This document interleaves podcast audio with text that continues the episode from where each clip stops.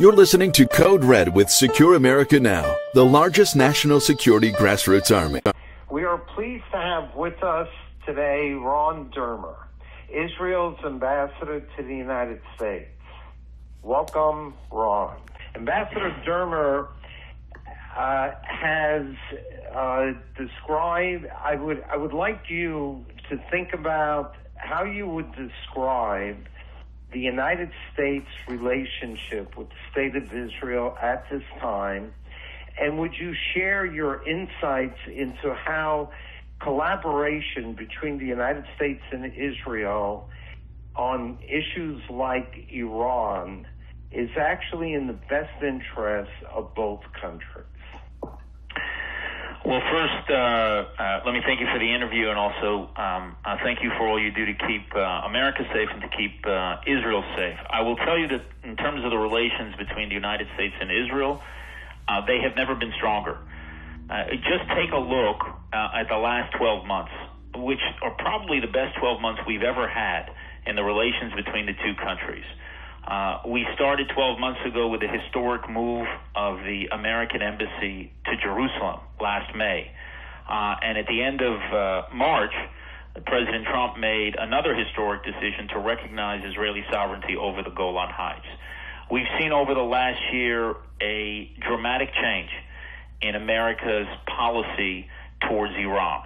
Uh, last May, uh, President Trump withdrew the United States from the nuclear deal with Iran. He restored American sanctions. He ended a lot of the waivers recently that allowed certain countries to buy oil from Iran. He designated the Iranian Revolutionary Guard a foreign terrorist organization, and it was, you know, it was great that he did that uh, because the Iranian regime is the world's foremost sponsor of terrorism, and it's nice that the president made, important that the president made this bold decision um, to to call them out on it, to designate them as a foreign terrorist organization, and I think that will increase the pressure on Iran. And you've seen over the last year, and really since President Trump came into office, tremendous support for Israel. Uh, at the United Nations under his uh, previous ambassador, Nikki Haley. America's still looking to get a new ambassador there, but she was um, a tremendous advocate both for the United States and for Israel. And you see the support that the administration has given us uh, in many uh, international in, in the entire international arena. One issue that are, is not on a lot of people's minds is the whole issue of the International Criminal Court that just closed the case against uh, American soldiers in Afghanistan, and this is an unelected body that sits in the heart of Europe and that would pass judgment on on the world's democracies that are not even members of this court. And it was important for the United States to make clear its position on the ICC, and it's important that they included us, Israel, as well as another ally uh, where they are protecting and defending uh, and will insist that uh, that we not be held to account by an unaccountable body to which we're not a member. So on so many different areas, many that people know, many that they don't know, uh, the United States and the Trump administration has been a tremendous friend of Israel. But I'll tell you something more than that, Alan. I believe that Israel will be the most important ally of the United States in the 21st century. And I don't say that because our policies are aligned on a number of important issues today under President Trump, like uh, policy towards Iran. I say that because I think two forces are pulling Israel and the United States closer and closer together. One is security, and the other is technology. If you were president of the United States and you had to choose only one country around the world to be your security partner for the next half century, who would it be? And when you think about security, think about a few things. Think about an army that can defend itself by itself, where you don't have to put American boots on the ground, but is willing to uh, defend itself and to fight its own battles. Think about an intelligence agency that another country would have that not only could protect it, but can protect you and protect your citizens by valuable intelligence that it can pass on. Think about new threats like cybersecurity threats. What are the countries that have uh, abilities in order not only to protect itself, but to protect American citizens. I think if you're honest about it and you think around the world, which are the countries that actually would be our best security partner for the next half century, I think there's probably only two countries that would be on that list. It's probably Israel and Great Britain. And now think about something else. If you could choose only one technology partner for the next half century, who would it be? And here, I think Israel is is well beyond any country in the world uh, besides the United States. There are two great centers of innovation in the world. One of them is in Silicon Valley. The second is in what we call Silicon Wadi in Israel. We are a global technological power in agriculture, in water, in cyber, as I said, in autonomous vehicles, in artificial intelligence. All these technologies of the future. So if you're looking for a partner around the world that can help keep Americans safe and can help keep Americans prosperous, there is no better partner than the state of Israel. And I think you will see this alliance, our alliance, grow stronger and stronger in the years ahead as that becomes more and more obvious to the people of the United States. In the Middle East, where Israel resides, there have been reports, there have been reports about Israel getting closer, building relations with its Arab neighbors. Is that being helped by the Trump administration? Is that why is that happening? Well, it has been. I'll explain to you what's happening. It's it's bigger than the Trump administration, but there's no question that they have helped in their policies. They've helped accelerate it. What is happening is that Israel's rising as a power in the world. There was a ranking that came out uh, a couple of months ago that listed Israel as the eighth most powerful country in the world, which is pretty remarkable considering we're the size of New Jersey with all of 9 million citizens.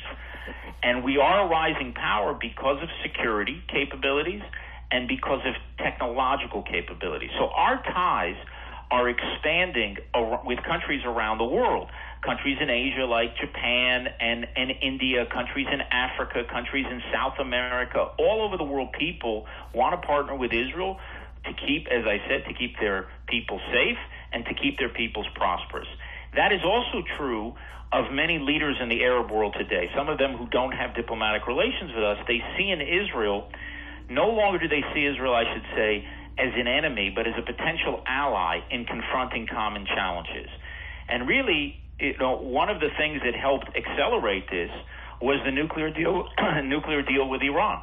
I mean, it was so bad, and it helped empower Iran so much that it actually brought Israel and the Arab world together. That was a silver lining to a very dark cloud. So they're very, very concerned, our Arab neighbors, at the rise of Iran as a power that not only threatens Israel, they're openly committed to Israel's destruction, but Iran also threatens them. And you see that every day in the Middle East where Iran is using proxies to attack our Arab neighbors. The other thing that happened is they're very concerned, certain countries in the Arab world, by the rise of Sunni uh, fanaticism. So on the one hand, you have Shia fanaticism led by Iran, but you also have Sunni fanaticism. Uh, Al Qaeda was 1.0, ISIS is 2.0, and there'll be a 3.0, and they're very concerned about that. And what these Arab countries around us, what they see is that America has essentially, in their view, it may be a wrong perception, but this is their view, that America is basically abandoning the Middle East. And this is something that they saw um, during the Obama administration, but they also see a continuation of that policy. And so, in their perception, they have rising threats against them, and they see that the United States is detaching itself from the region. And when they see that, they look around and they look at a country like Israel that is a powerful country in the region and they say, wow, we should partner with this country for our own needs and our own security. And I think that's happened. And the second thing that's also driving us closer to the Arab states is, as I said before, Israel is a global technological power. And if you think about the traditional Arab boycott of Israel, where they wouldn't buy anything from Israel or trade with Israel, that's about as smart as Oregon Nevada, Utah, New Mexico, Arizona, and half of Southern California boycotting Silicon Valley. It makes no sense. You have a global technological power in your backyard, and to the extent that there are leaders in the Arab world that want to move their countries forward, decades, even centuries forward, and I think there are some leaders like that in the Arab world, Israel is a terrific partner for them to do that. The problem they have, frankly, Alan, is that they have been poisoning their populations for 70 years against Israel. And it's hard for them to simply turn on a dime. Now they understand the importance of having a relationship with Israel. I think many of these leaders want to have a relationship with Israel, but they're really looking for a way to move that forward. And perhaps uh, the administration's new peace initiative in, in, the weeks or months ahead, whenever they roll it out, uh, maybe it will provide a platform for getting some of these Arab states to begin a long term process of reconciliation with Israel, which I think will be good for us and I think good for America. As Israel celebrates its 71st anniversary, there are positive developments which you have been discussing here. There has also been a rise, especially in Europe, of what has been coined as the new anti Semitism. Can you share with us your view on the problem and the seeming rise of anti Semitism in the Western world? Yeah, I think what happened, uh, Alan, is that for a half century after the Holocaust, it was politically incorrect in the Western world to be anti Semitic. Um, and I think a lot of people thought that was the new normal. But in fact, what you have with the resurgence of anti Semitism is a return to the norm. Because anti Semitism was the norm for 2,000 years.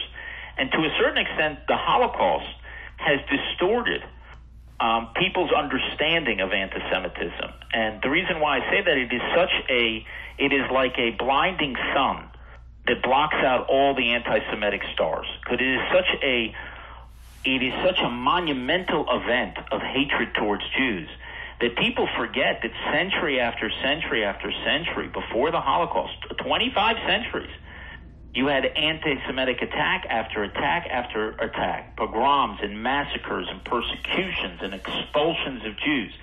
There was an attack uh, in in France a couple of years ago against the Jewish target there, Jewish community there, and I remember uh, the president, the former prime minister, I should say, of France, said, you know, um, these types of attacks, we, we stand against them in France, and, and France's history is not the same thing as the history of other countries in Europe. We're not Spain. We didn't expel the Jews.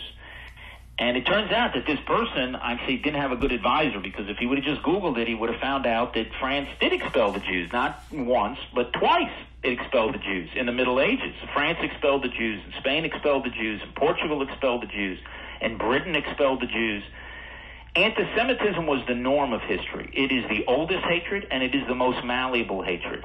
But after the Holocaust, because this hatred boiled over, and six million Jews were murdered during the Holocaust, a third of the Jewish people. And for your American listeners to understand what that meant for the Jewish people, a third of your people is like losing over 100 million Americans.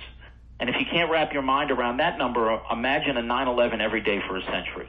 That's what the Holocaust did for the Jewish people. It is such a seismic event and people thought afterwards that you know anti-Semitism had had reached its crescendo and it was going to be a thing of the past, at least in Western society. And it's not. Now it's returning, and it's returning in force. So now we're going back to the norm. And you see it sometimes. There is anti-Semitism of the traditional kind, of white supremacists or neo-Nazis. You saw that in the attack um, in Pittsburgh uh, at the synagogue, where 11 people were murdered. You saw it in an attack in next to San Diego in Poway, California, where another uh, a woman was killed by a white supremacist. You see it in the rise of attacks on by Islamists, which happens in many many places uh, throughout Europe, and, and, you see it also masked um, behind uh, hatred towards Israel. To be that the mark of anti-Semitism historically was the singling out of the Jewish people, to treat Jews to a different standard than you treat uh, uh, anyone else, any other people. Now the mark of anti-Semitism often is the singling out of Israel, to make it, uh, to subject it to criticism that you subject no other country in the world, to subject it to a calumny that you subject no other country to the world, to hold Israel to a different standard, to cast it as a force for evil in the world.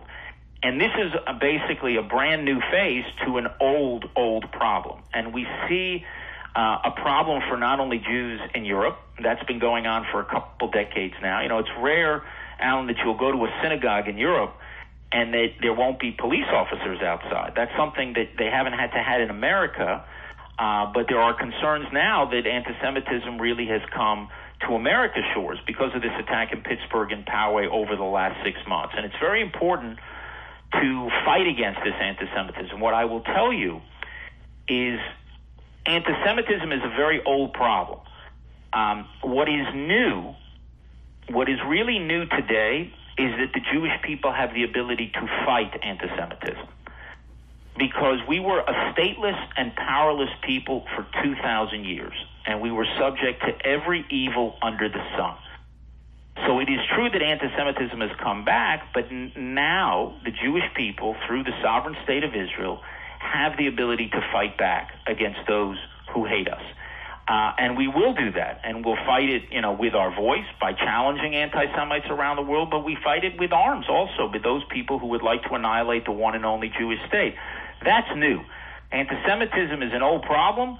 It's been going on for 2,500 years. What's new is that we finally have the ability to fight back. And in, in effect, there's, there's, in a sense, there's been an irony about the return of anti-Semitism because those of you listeners who know something about the history of Zionism know that the early Zionists believed, and this is 50 years before the Holocaust, Theodore Herzl and others believed, you know, if we establish a Jewish state, we'll put an end to anti-Semitism because their analysis of the problem was that the Jews were a minority everywhere, but a majority nowhere. And they said, look, if we could have, if the Jewish people would have a state of their own, then we would be treated like all the other peoples of the world. And what's ironic is that anti-Semitism has sort of come full circle because a century ago, in Theodore Herzl's time, people thought the reason for anti-Semitism is that the Jews did not have a state. Now, many people believe the reason for anti-Semitism is the Jews do have a state.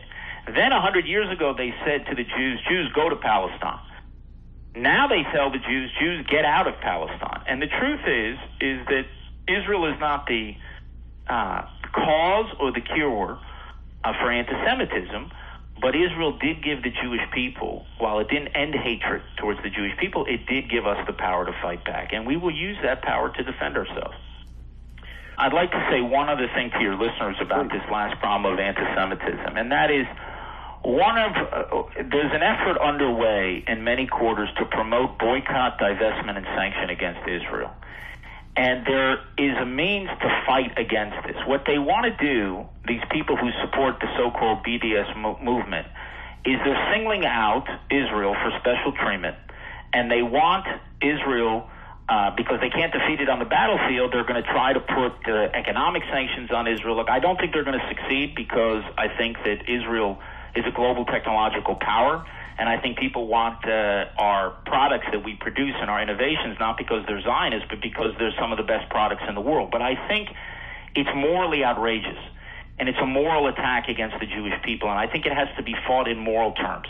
And I hope your listeners in states around the country can insist that their own governments will pass legislation uh, to make clear that BDS is unacceptable.